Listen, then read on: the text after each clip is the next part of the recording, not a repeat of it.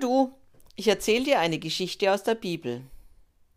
Nach Hause gehen oder abwarten, das war die Frage für mich. Für mich, den Juna, du kennst mich ja schon. Je länger ich darüber nachdachte, desto wütender wurde ich.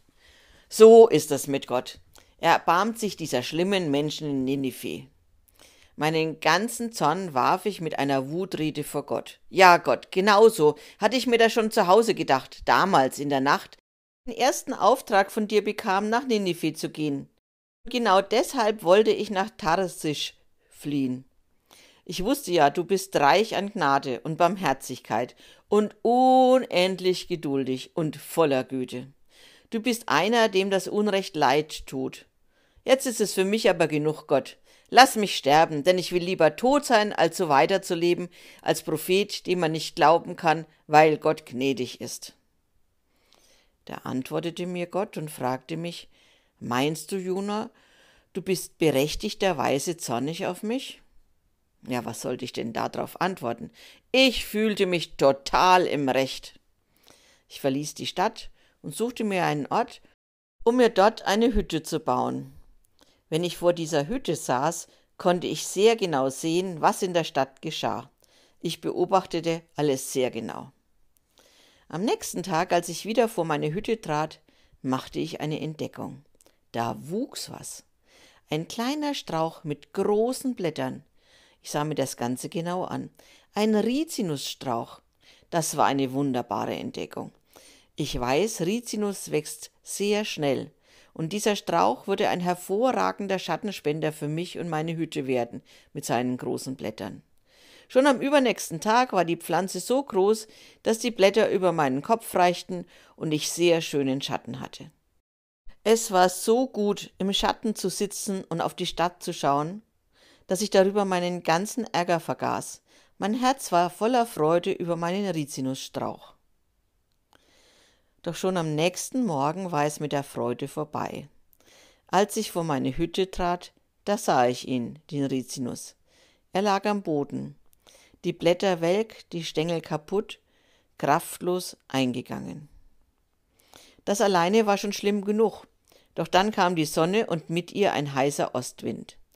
Ich suchte Schutz im Schatten meiner Hütte, doch um die Mittagszeit half auch meine Hütte nichts mehr. Ich war der Sonne und dem heißen Wind total ausgeliefert. Ich wurde immer matter und kraftloser und zorniger. Ist das nicht eine Gemeinheit, dass dieser Rizinusstrauch einfach eingeht? Mein ganzer Schatten ist verloren gegangen. Ich sitze in der prallen Sonne und muss diesen heißen Wind auch noch aushalten. Ich will sterben, und zwar sofort.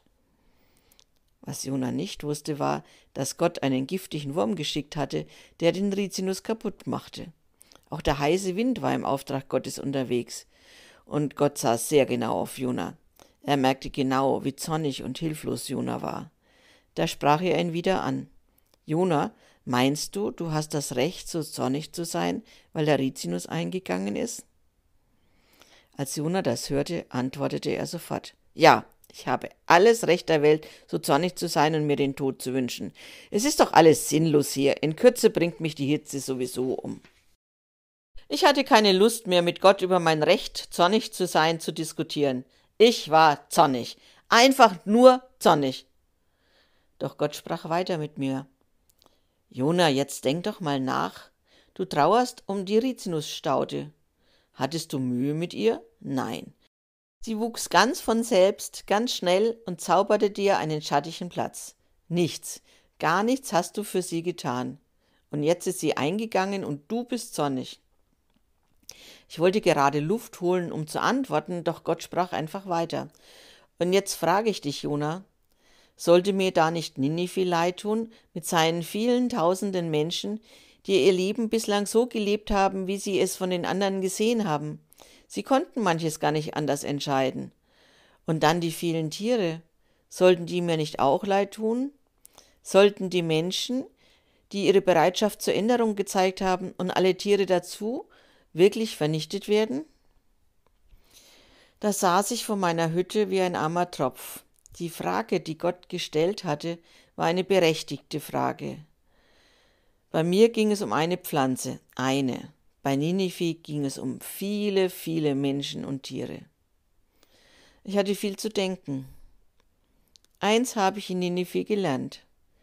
Gott ist reich an Gnade und Barmherzigkeit, unendlich geduldig, auch mit mir, und voller Güte.